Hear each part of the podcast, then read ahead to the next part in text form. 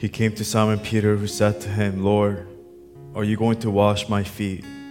Jesus replied, You do not realize now what I am doing, but later you will understand. No, said Peter, you shall never wash my feet, Jesus answered. Unless I wash you, you have no part with me. When he had finished washing their feet, he put on his clothes and returned to his place. Do you understand what I have done for you? He asked them. You call me teacher and Lord, and rightly so, for that is what I am. Now that I, your Lord and teacher, have washed your feet, you also should wash one another's feet. I have set you an example that you should do as I have done for you. Heavenly Father, help us to be beers and doers of your word. Help us to humble ourselves this very moment and to submit to who you are, to our King, to our Lord, to our Master. Heavenly Father, thank you for washing our feet. Even when we were in our sin, you came and you rescued us and you saved us from this wretched life. Heavenly Father, save us from our rebellious ways. Forgive us, Lord, of our pride. And Lord, we humble ourselves to you this very morning. And with the rain outside, as it washes away all the dirt, Lord, may the blood of Christ wash away all of our iniquities and all of our sins. Lord, we submit to you right now. And I pray, Lord, as you transition to your message, Lord, may the words of my mouth and may the meditation of all the hearts for those who are listening here today, Lord, may be pleasing in your sight, O oh Lord. We love you. We thank you. We give you all the glory and all the honor. Pray all these things in your precious Son, just because me pray. All of God's people pray. Amen. Amen. And amen. Amen. Amen. God bless you. Let's take our seat and uh, let's take a moment to greet our fellow neighbors before we begin. Um, it's good to be in the house of the Lord here this morning. Um, here, very excited to be here with you uh, to share the Word of God with you uh, this very morning. And I pray that the Lord will speak and that we will in turn listen with humility and submit to Him. Amen. Uh, with that, uh, let's continue on with our uh, Real Faith series. We are now on part eight, and the title of today's message is Pure Religion. Pure religion. Ultimately, it is not a religion, it is a relationship, and that's what God desires from us. So may we understand what it means when in James 1, it's particularly here in verse 26 to 27, where it says, pure religion, pure and faultless religion. And that is the kind of religion that God accepts. So, with that, let's go to verse 26 and read our main scripture here this morning. And here it says, Those who consider themselves religious and yet do not keep a time rein on their tongues deceive themselves. And their religion is worthless. Religion that God our Father accepts as pure and faultless is this to look after orphans and widows in their distress and to keep oneself from being polluted by the world. Amen. And amen. So, the mark of a true Christian, James is teaching us here this morning, the mark of a true Christian is someone who, number one, has a bridled tongue. What I mean by a bridled tongue? It's a harness, it's a bit, a rein used to restrain the animal's head. In other words, it is controlled contained, restrained, to have a tight rein on their tongue. It's like near Central, what is it called? Century Park? So, oh boy, I said Central. Yeah, in Century Park, what is it again? Central. Central. Okay, Central Park, you see the cops on horses, and they all have a bit on the horse's face. If not, I'm sure they'll go nuts because of all the distractions they have, the protection, so they see what is in front of them. So, as Christians, we must have a bridle tongue. In other words, a harness, a bit, to have a tight rein on their tongue, a controlled tongue. But every day we encounter individuals, especially Christians, who profess their love for Jesus, yet they seem to have loose tongues. And we find that often when we go to cafes or to restaurants, or even us as a church, when we go, we tend to have loose tongues at times. And we speak of others' lives as it is the very air that we breathe, gossiping, spreading rumors, speaking about others' lives, spreading false rumors, speaking about themselves with arrogance and boasting of their success, breaking and putting others down with their words. When we're at restaurants, we speak down on service workers, looking down on people who work lesser jobs, picking on individuals who are the least of these, as it says in Matthew 25, using them, tricking them, abusing them for their benefit. But the scripture here is reminding us that it all begins with what you say and how you speak with your tongue. And as Christians, we should not live in this manner. James is speaking to us to live fearfully before the Lord, for he takes account of every word that is spoken that comes out of your lips. If not, we will face a rude awakening of God's wrath.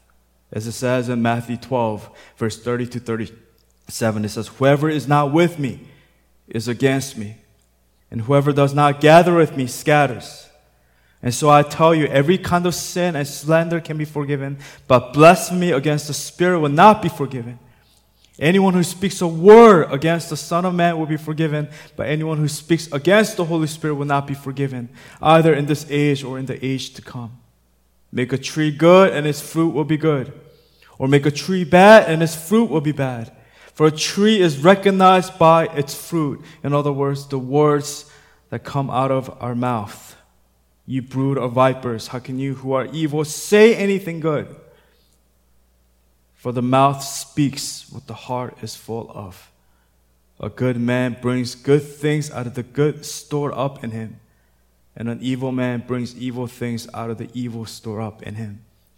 But I tell you that everyone will have to give account on the day of judgment for what? For every empty word they have spoken. For by your words you'll be acquitted, and by your words you will be condemned. And in the following future, in James chapter 3, we're going to go in, in depth, in detail with the tongue, with what we speak. But here I'm just going to just kind of give you a sample just real quick. It says in James 3 1 to 12, it says, Not many of you should become teachers, my fellow brothers my fellow believers, because you know that we who teach will be judged more strictly. We all stumble in many ways. Anyone who is never at fault in what they say is perfect, able to keep their whole body in check. When we put bits into the mouths of horses to make them obey us, we could turn the whole animal, or take ships as an example. Although they are so large and are driven by strong winds, they're steered by a very small rudder where the pilot wants to go. Likewise, the tongue is a small part of the body but it makes great boasts. Consider what a great forest is set on fire by a small spark. The tongue is also, tongue also is a fire, a world of evil among the parts of the body. It corrupts the whole body, sets the whole course of one's life on fire, and is itself set on fire by hell. All kinds of animals, birds, reptiles, sea creatures are being tamed and have been tamed by mankind, but no human being can tame the tongue. It is a restless evil full of deadly poison. With the tongue we praise our Lord, our Father and Father, and with it we curse human beings who have been made in God's likeness. Out of the same mouth come praise and cursing. My dear, my brothers and sisters, this should not be. Can both fresh water and salt water flow from the same spring? My brothers and sisters, can a fig tree bear olives or a grapevine bear figs? Neither can a salt spring produce fresh water. And Proverbs 18:21 says, "The tongue has the power of life and death, and those who love it will eat its fruit." What is the fruit? Is what comes out of our mouth. So, as Christians, please watch what you say and with what comes out of your mouth. As it says in verse 26 in our main scripture here, as James says, those who consider themselves religious and yet do not keep a tight rein on their tongues deceive themselves. And their religion is worthless, meaning you don't have a relationship with Jesus. That is one of the fruit of someone being a Christian, a true Christian or a fake Christian. So, again, point one has a bridle tongue. Point two has true compassion. Again, the mark of a true Christian is someone who has true compassion. It says here in James. James is teaching us the mark of a true Christian is someone who has true, in other words, genuine, sincere compassion. Letter A, it is grounded in the, the 3H, triple H, Francis' favorite wrestler, right? 3H, letter A, grounded in humility, B, grounded in honesty, and C, grounded in holiness. I'll say it again humility, honesty, and holiness. Let's break this down real quick. So, why humility? Because with compassion, right, when we encounter a sad situation, when we encounter an individual who is in need, when humility is absent, we never what? Lower ourselves, right? If you remember back when we went to the city, uh, when we were giving away uh, scarves, gloves, and we would encounter people on the street. I think he's just the only one that like they were they didn't want to talk to. but as we went to these individuals, what did we do? We what? We lowered ourselves, right? We got on our knees and we lowered ourselves. And when humility is absent, we never lower ourselves. And if we never lower ourselves, and if we have never lowered ourselves, we will always think that we are better than what we are. And we will always think that we are better than the person that we are helping. And that is not the case. The reality is, despite whatever we have, whatever we think we have, the roof on our heads, the food at the table that we eat, the food that we eat, the clothing that we wear, at the end of the day, we're all on equal grounds because we will all die. The same life that we live, we will all take that final breath. And the opposite to humility is what? Is pride. What is pride? The elevation of the self. Not just the self, but the self interest. The interest. My, my interest comes first. What I want first. This to me is all that matters. I don't care if Francis doesn't like anchovies. I like it, so I want it first. It's what I want, and that is the most important thing. And as long as I get what I want and I get to do what I want. But the Bible speaks against pride to that kind of mentality. He calls us to serve one another, to place others' interests above our own, not compromise, but to lower oneself and to elevate the person next to you. Philippians 2 is a good example of this, verse 1 through 11. And the heading says, imitating Christ's humility. Therefore, if you have any encouragement from being united with Christ, if any comfort from his love, if any common sharing in the Spirit, if any tenderness and compassion, compassion, then make my joy complete. Paul is saying, make my joy complete by being like minded, having the same love, being one in spirit and of one mind. Do nothing out of selfish ambition or vain conceit, but what? Rather in humility, value others above yourselves. Not looking to your own interests, but each of you to the interests of others. Why do we need to do this? Why is Paul calling us to do this? Because Paul, he is doing it himself. He is putting others' interests above him, above his own. He is in prison. Keep in mind, he is in prison as he is writing this letter. He is bondaged and chained. by sharing the love of Christ, the compassion of Christ, serving one another, humility, watch out for pride. Why? Because he gives us the core. Verse 5 to 8 is the core of this passage.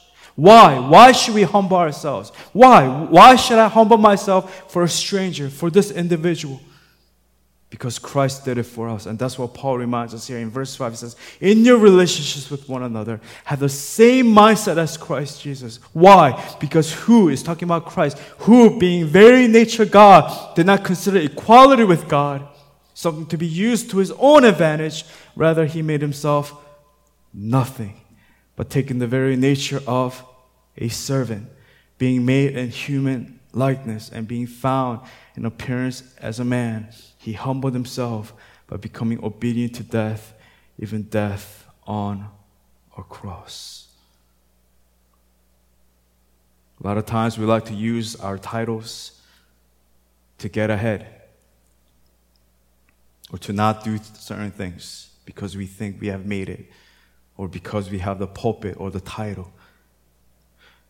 But the reality is, as Christians, if we do not make ourselves into nothing, as Christ did, as a servant in human likeness, the incarnation of Jesus. Jesus coming into this world as an infant. There's no act of greater humility than that. Found in appearance as a man, he humbled himself, going obedience to death on a cross. There is no greater humility than that. And that is the example that Christ calls us to follow. And that is the kind of leader that we should all strive for.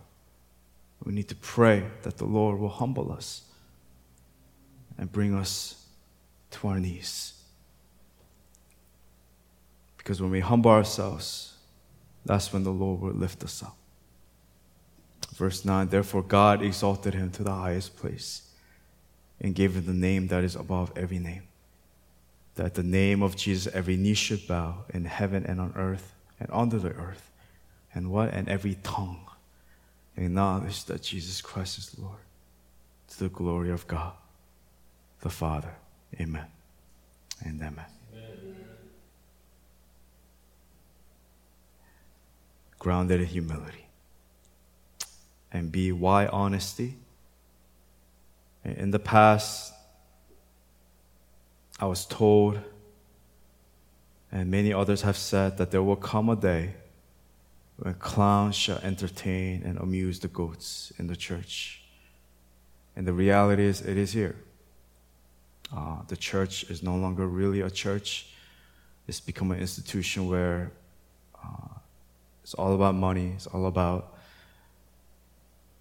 let's just say, the main thing is not in the picture, and the main thing is Christ. And at the same time, our church is the same way. We have to be careful. We always have to watch ourselves, keep ourselves in check. Why honesty? Because we live in a world that's full nowadays, especially now, there are many actors and influencers, and we often find ourselves asking what is real and what is not. But as Christians, everything we do must be real. It must be genuine. It must be honest not before other people, but before God. And we're honest before God, then what we do, our fruit, the life that we live,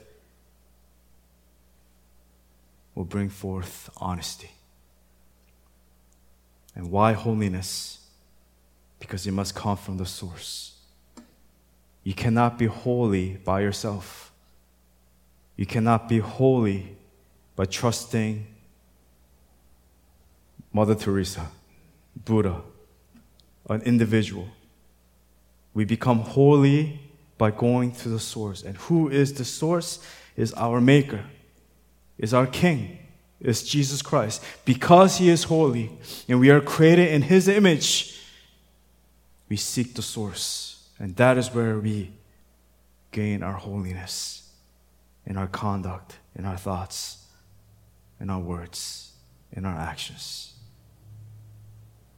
So, the mark of a true Christian is someone who has true compassion, grounded in humility, grounded in honesty, grounded in holiness, the triple H. And lastly, point number three the mark of a true Christian is someone who who what? Loves and serves the least of these. Loves and serves the least of these. The most beautiful person in this room is not someone who has uh, the prettiest eye, the most voluminous hair, the tallest, the most handsome, who has the prettiest nose, who is dressed the best. That is not the most beautiful person in this room. The most beautiful person is not the most charismatic. No, that's not the case. In God's eyes, the most beautiful individual, the most beautiful person in this room is the individual who lowers themselves, who loves and serves the least of these. Let's look at the main scripture in verse 27 in James 1. It says, Religion that our God Father accepts as pure and faultless is this. What is it? It's not to look good for church. It's not to dress your best at church, it's to look after orphans and widows in their distress and to keep oneself from, from being polluted by the world. Orphans, widows in the first century church, they were helpless. They were hopeless. They had a hopeless life. They had little to nothing with absolutely no support. And oftentimes, they will become nothing more than beggars on the street. They will be hungry. They will sell themselves. They will sell their bodies and they will become slaves. And the Bible is making it very clear through the book of James, all throughout the Bible, from Genesis to Revelation, the Bible makes it very clear that even though these individuals, they are mocked, forsaken, frowned down upon, betrayed by the world, mocked by the world, you, fellow Christians, you, fellow followers of Christ, you must never overlook them. You must not leave them abandoned. You need to attend to their needs. Those who need comfort, you are to love them. You are to be kind to them. You are to be patient with them. You are to serve them. And that is the kind of attitude and the heart that we must all carry. But this cannot happen on our own. You just cannot change yourself in this way. Because we're all selfish to the core of who we are. As human beings, we are. But only Christ, the power and the touch of the Holy Spirit can change you to serve and to love and to lower yourself. And if you lack compassion, you need to ask God to transform your heart. And from the overflow of your heart, we do and we act and we speak. Later in the competition, we're going to see uh, Edward. Uh, he is 10 years old, very cute, uh, son of Q. He's one of uh, the guy who does judo, and, and you'll see him. And just look, look at the way I talk with him. I love that kid, you know I hold his hands and I play games with him. Not because, you know, like I like, I don't think I like kids that much. I don't know, but just from the heart, when I look at it from the view of Christ with my eyes, I just love him and I care for him. And Q knows that. And it just comes from the overflow, from the love, the relationship the humility that was shown in my life through Christ.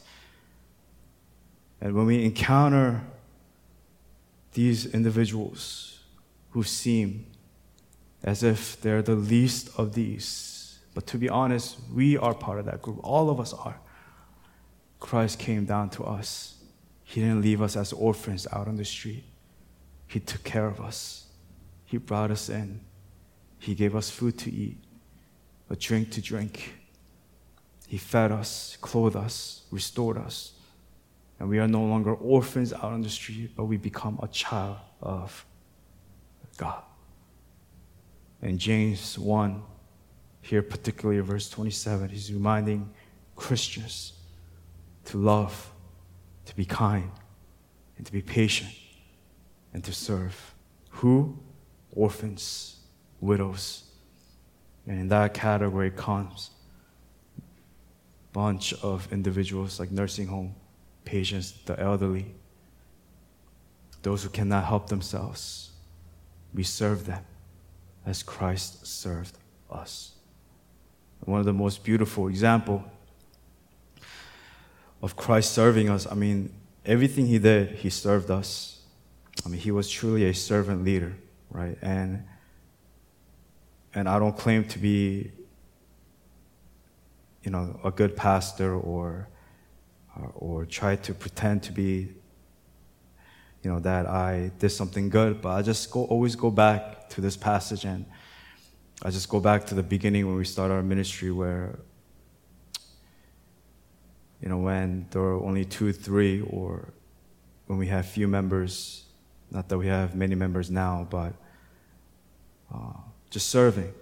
You know, just when someone's birthday, going out and getting the cake. Uh, I had this thing where I would make sure everyone eats first and then I eat last. Now it's kind of like the opposite. Um, but I just always go back to what Christ did for us. And because you loved us first, we do what we do. And it's okay to be last, it's okay to be second and third. But I believe that as you transition to a new season of next year, and as today is the mark of Advent, that we need to go back to a servant attitude where we serve one another. And in John 13, it gives a scripture where it's not on the screen, but it says, He came to Simon Peter. And it's a story about Jesus washing the feet of his disciples. Why? Because he loved them as his own. He loved them. It says he knew Judas, the betrayer. The traitor was right there with him, yet he still washed the feet of each and every single one of the disciples. And then it says in verse 6 he came to Simon Peter, who said to him, Lord, are you going to wash my feet? It's always Peter, right? Always talking back. Are you going to wash my feet? Jesus replied, You do not realize what I'm doing, but later you will understand. No, said Peter, you shall never wash my feet.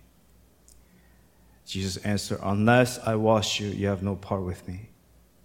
And when he had finished washing their feet, he put on his clothes and returned to his place. Do you understand what I have done for you? He asked them. And this happens right before he's about to be crucified on the cross. He's about to die for our sins, just as it said in Philippians chapter 2. He became obedient to death in appearance as a man. He humbled himself, even obedient to death, even death on a cross. He's doing it right here as we speak. And right before he dies on the cross for us, even that alone is enough, God. But yet he goes and he lowers himself. He's on his knees the feet, the dirtiest part of the body, especially at that time. Without shoes, shoes were, the feet were not covered. Even with judo, it's dirty with the feet, right? But back then, with sandals, walking, the filth, he lowers himself and he washes the feet of his disciples. And he says, What? Unless I wash you, you have, you will have, you have no part with me. And when he had finished washing their feet, he put on his clothes and returned to his place. Do you understand what I have done for you? He asked them. You call me teacher and Lord, and rightly so, for that is what I am. Now that I, your Lord and teacher, have washed your feet, you also should what? Wash one another's feet. You should. It's not just for you to receive the washing of your feet. But now we are to what? Extend and to live a life that serves. To get on our knees and to get our hands dirty, to serve, to serve the poor, to help with our hands, to do something good with our hands to allow our eyes to see what is the truth. Because none of this stuff matters. The material things, everything, the success of this life, the fame, having a good job, all that are extra blessings. Yes, thank the Lord. But that is not the main thing. The main thing is we need to serve God. And with what we have, with the means that we have, we serve with our hands. That is the example that you should do as I have done for you. Why? It's not just a commandment.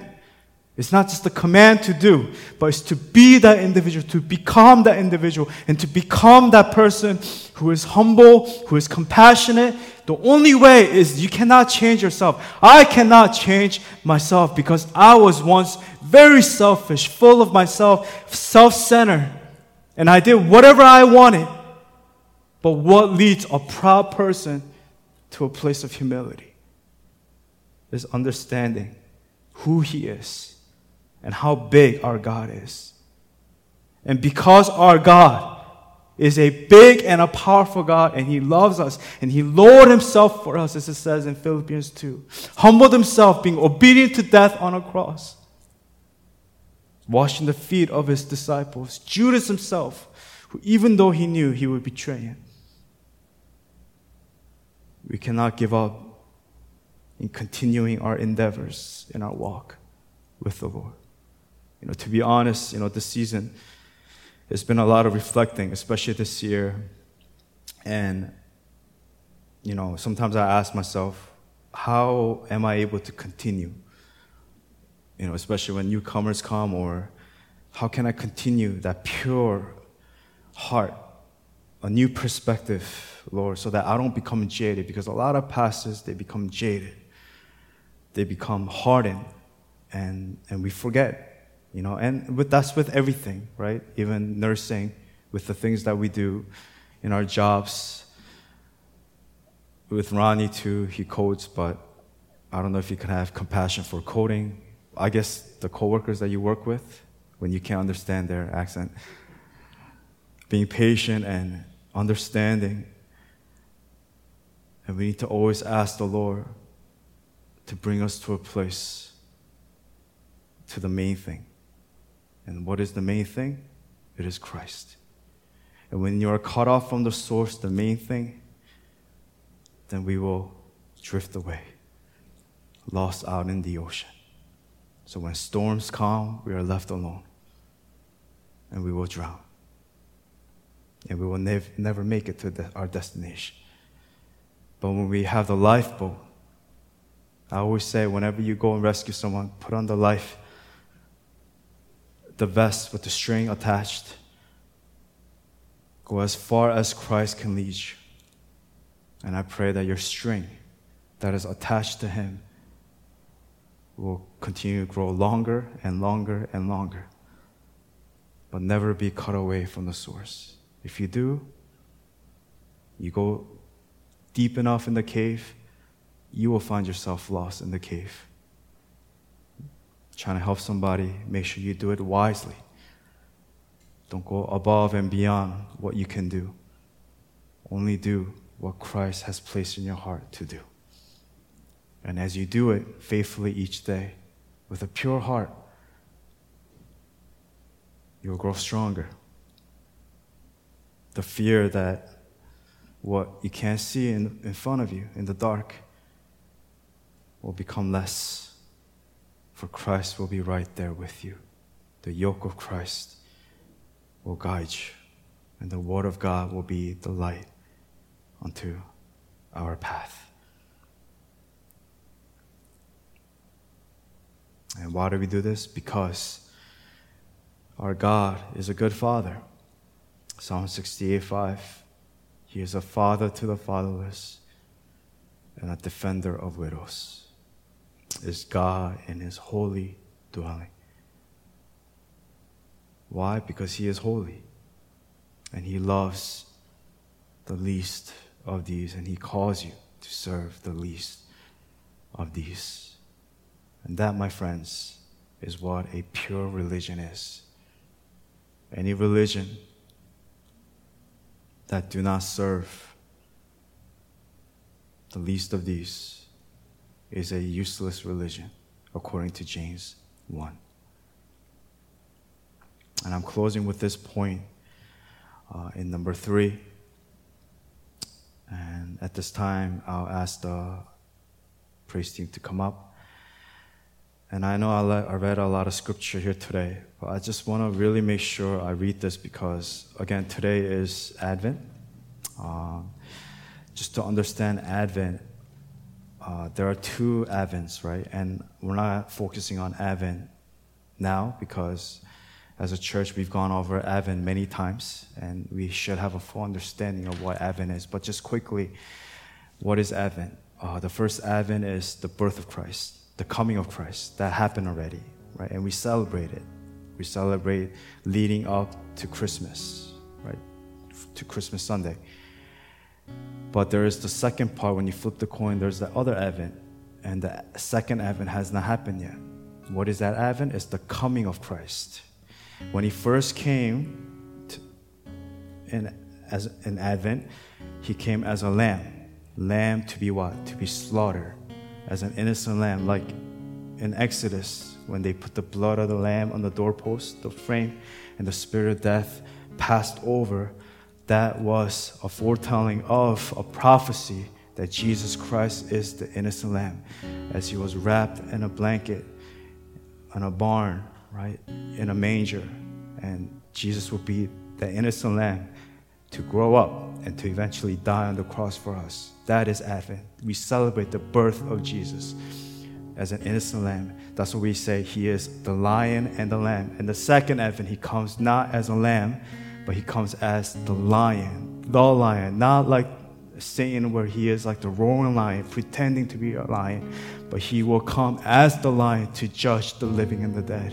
And we wait for the second Advent. And in that passage, with understanding what Advent is, it says in Matthew 25 the coming of Jesus and how we live our life, everything is connected, is intertwined together. And it says in Matthew 25, it says, The sheep and the goats. What did I say earlier? Will come a time where clowns will entertain the goats in the church. But what should a church be? A true church is a shepherd a shepherd that will lay down his life for the sheep, a pastor who will lay down his life for the members. That is a true church. When members lay down their lives for one another, sacrificing themselves to love one another and to help one another, that is a church. That is the mark of a true church. But these days we live in a church. It is filled with goats, wolves in sheep's clothing pretenders. And we cannot tell the difference between what is true and what is not true.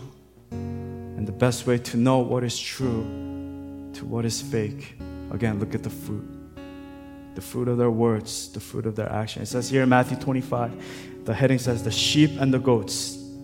It says, When the Son of Man comes in his glory, it's talking about the advent, the second coming of Christ when the Son of Man comes in his glory and all the angels with him, he will sit on his glorious throne. He will come as a king, the king. And no one will deny that he is the king, the Lord, and the Savior. All the nations will be gathered before him. And he will separate the people one from another as a shepherd. Again, he is the true shepherd. Shepherd separates the sheep from the goats. He will put the sheep on his right and the goats on his left. Then the king will say to those on his right, Come, you who are blessed by my Father, take your inheritance, the kingdom prepared for you since the creation of the world. Why? Why do the sheep get a special treatment? Why? Here is the answer. It says here in verse 35 For I was hungry, and you gave me something to eat. I was thirsty and you gave me something to drink. I was a stranger and you invited me in. I needed clothes and you clothed me. I was sick and you looked after me. I was in prison and you came to visit me. Then the righteous, the sheep, will answer Jesus, will answer him, Lord, when did we see you hungry and feed you, or thirsty and give you something to drink? When did we see you a stranger and invite you in, or needing clothes and clothe you? When did we see you sick or in prison and go to visit you? The king will reply, Truly I tell you, whatever you did for one of the least of these brothers and sisters of mine, you did it for me. So when we serve in nursing home, when we help the least of these, whatever little thing that we do, a drink that we buy, little money that we give, in any way, a, a prayer, an encouraging word, we do it for Christ, and ultimately we do it for our brothers and sisters. That is the way that He will separate the sheep from the goats. Then He will say to those on His left, Depart from me, you who are cursed, into the eternal fire prepared for the devil and his angels. For I was hungry and you gave me nothing to eat. I was thirsty and you gave me nothing to drink. I was a stranger and you did not invite me in. I needed clothes and you did not clothe me. I was sick and in prison and you did not look after me. They also will answer, Lord, when did we see you hungry or thirsty, or a stranger or needing clothes, or sick or in prison, and did not help you? He will reply, Truly I tell you, whatever you did not do for one of the least of these, you did not do for me, then they will go away to eternal punishment, but the righteous to eternal life. Amen. And amen. So, one of the, the truest mark of being a true Christian, and I'm struggling with this too every day. Uh, I ask God, Lord, help me to be on the right side. And again, we're not saved by work, but it is the overflow of the relationship with Christ that allows us to do good works. Right? Ephesians 2 8, 9, 10, right? It is by grace you have been saved. But it's not just that, it's not ourselves, it's the gift of God. But what to say? But you are God's workmanship created in Christ Jesus to do what? To do good works. That's what it says Ephesians 2:10. To do good work. You are created as his workmanship to do, to be his mouthpiece, to be his hands and, and his feet. One of the truest mark of a true Christian, someone who has real faith, are those who love and serve the least of these. So the question, where is your work? What is your work? Are you truly living for Christ by serving the least of these? He says, Surely heaven is not guaranteed by works. Yes, that's true. It is not. That's very true. However, a true Christian will show the love of Christ through their words and in their actions, in the way that they serve, in the way that they wash each other's feet. And it's very fitting today to end today's message, our service, with Matthew 25. Again, as I mentioned, as today marks Advent. May we remember Matthew 25, the return of the King, who came first as an innocent lamb. Now he is the lion, the true lion, who will come to judge the living and the dead. So when the second advent comes, may we be ready. So point letter A. How we have lived. B. How we have served. And C. How we have loved.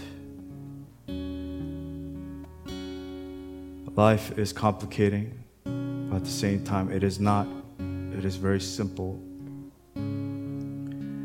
and as long as we have this in check, we're going to be all right.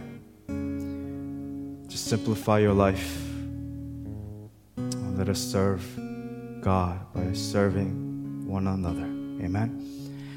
Only love, true love can happen when you have true love and a relationship, a true relationship with Jesus. So, the title of today's message is not pure religion, but it is pure relationship. When you have a relationship, that is what God desires. When you have a relationship out of the overflow, we live and we serve and we love. Amen. And amen. And relationship is not easy, right? It will be difficult at times, right? It is difficult. Christ promises us that He will always walk with us. And He always says what the famous passage, right? Matthew 11, one of my favorite passages. Come to me, all you who are weary and burdened, I will give you rest. Take my yoke upon you, right? Take my yoke upon you learn from me, for I am gentle and humble in heart. And you will find rest for your souls, for my yoke is easy and my burden is light. Amen and amen. And if no matter how difficult life gets, you're able to do it with a new heart, new attitude. You do it with joy. You know, these days I'm trying to practice smiling more, trying to find joy in the Lord more. It's hard because I feel like it's just the way my face is at times, but I'm trying, and I'm trying not on my on my own strength, but asking the Lord to transform me from the inside out. So I'm asking you, the only way and I'm urging you, the only way to change is to be under the authority of Christ, in the relationship with Christ. So never stop fighting, uh, never stop serving, uh, just never stop, because that's what the devil wants. But keep fighting the good fight, Yun, and don't give up. Uh, men and women of God, for that is what you are. Don't forget your identity because sometimes we forget and we lose ourselves in the way of life. But it's okay. That's all of us. We all do that. But Christ is right there with us to bring us back, like the bit in the mouth of a horse. May we have bridle tongue and be yoked with Christ. Amen? Amen, and amen. All right, with that, uh, let's just come together and let's take a moment to pray. And the song here, Jesus Draw Me Close, is very fitting because if you remember back at missions, we did the mind called Healer. Right? And this is where Jesus he heals each individual with a different pain. One is with the arm, one is with the leg, another one is with the battle of the mind. And what does Jesus do in this mind? He takes that pain and he what? He places it on himself. He takes it upon as he did on the cross. He will take away all your pain, all your worries, all your anxieties. And He is the source of your strength. Amen and amen. And as you sing the song, Jesus, draw me close, closer, Lord, to you. Let the world around me fade away. Jesus, draw me close, closer to you, Lord, to you, for I desire to worship and obey. Can we just turn to the Lord? And Lord, during this season, as we're about to end this year, as we're now in December, may we, may I finish this year strong. May I change the perspective of my life, where it's going, trajectory of my life, Lord. I want to serve you and I want to serve your people with love and with humility. And let's just ask the Lord to transform us and to touch us. Let us pray together. Heavenly Father, we just thank you. Just reminding us. Jesus,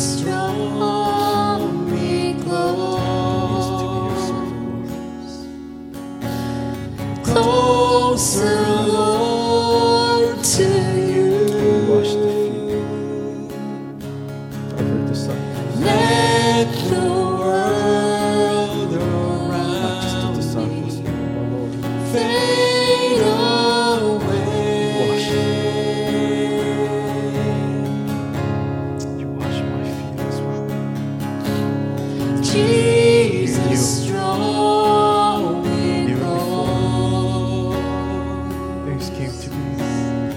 Closer,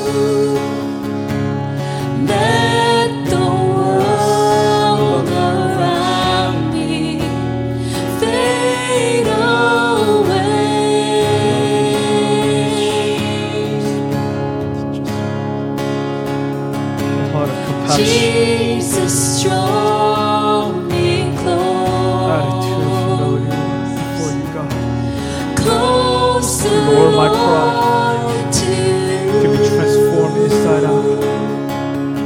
It's not by my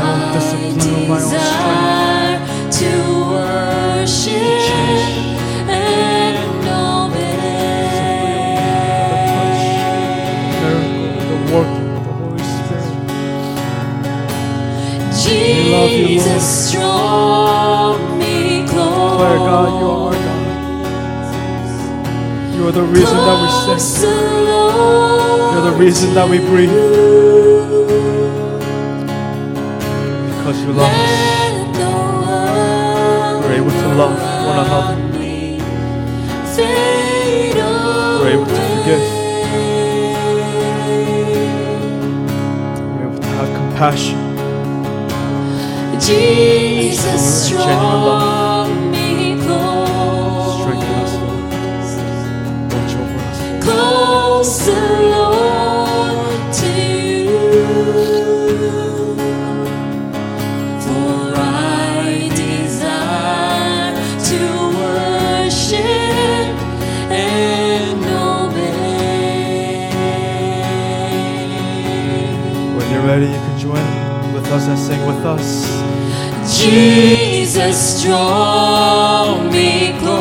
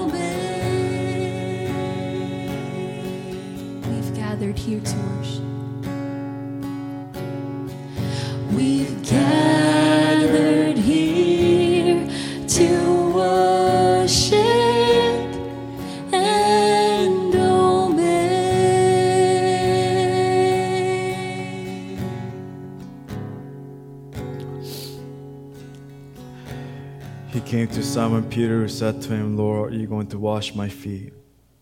Jesus replied, You do not realize now what I am doing, but later you will understand. No, said Peter, you shall never wash my feet.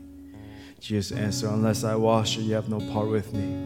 When you had finished washing their feet, he put on his clothes and returned to his place. Do you understand what I have done for you? He asked him, You call me teacher and Lord, and rightly so, for that is what I am. Now that I, your Lord and teacher, have washed your feet, you also should wash one another's feet. I set you an example that you should do as I have done for you. Those who consider themselves religious and yet do not keep a tight rein on their tongues deceive themselves. And your religion is worthless. Religion that our God Father accepts as pure and faultless as this to look after orphans and widows in their distress and to keep oneself from being polluted by the world. The righteous will answer, and Lord, when they will see you hungry and feed you, thirsty and give you something to drink, when they will see you a stranger invite you in, or needing clothes and clothe you, when they will see you sick or in prison and go visit you. The king will reply, Truly I tell you, whatever you did for the least of these brothers and sisters of mine, you did for me. Heavenly Father, we submit to your word and to you to your will and to who you are. For you, God, you are a holy God and you are a perfect God and you are a God who is alive and is with us here today. You are a God, Emmanuel, you are with us here today. Lord, it's very easy for our heart to grow hardened and to be bitter and to be rebellious.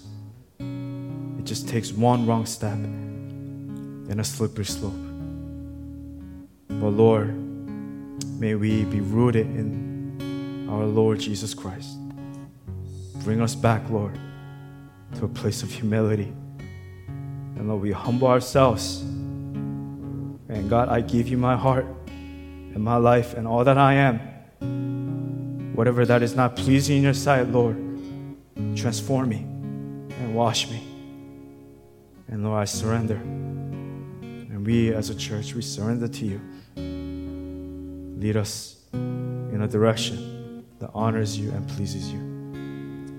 Lord, we thank you for this time of prayer that we had, and the time of worship, it was a little bit longer uh, than other Sundays. May we finish this year strong as today marks Advent, uh, leading to Christmas, ultimately to the end of the year and to the new year. Watch over us, Lord. Help us to finish strong, not by might, not by power, but by the Spirit of God who will who's leading us here today with humility and with gentleness. We thank you. We love you. Our great shepherd. We love you. And we follow you, Lord. We pray all these things. In your precious Son, Jesus Christ, and we pray. Amen. And amen. Amen. Amen. Amen. God bless you. Uh, right now, uh, may we transition to our offering prayer. So I'll just pray for us. Uh, let us pray together. Heavenly Father, uh, as we give to you, we don't give out of pressure or out of compulsion or because we are forced to, but simply we give to you because it is the overflow of our heart, and everything that we have is yours anyway. All we are are we are just stewards and managers of the blessings that you have given us. And now may we use uh, the monetary things to do good works, to further the work of your kingdom here on this earth. Or remember back when we had um, when we had not much, and when we used to meet outside and uh, dojos and different locations. But we just want to really thank you for your provision, particularly just this place and this building. And most importantly, the church is not the building, but for the members, Lord. Uh, for you have brought us through a, uh, tr- a journey filled with trials and testings. Thank you, Lord, for always being with us and watching over us. Lord, we submit to you and we give you all the glory and all the honor. We thank you, we love you. In Jesus' name we pray. Amen. And amen. Amen. Now we will close our service with our Deep Roots closing song, a theme song, and then we'll close the service with the benediction. Let us sing together.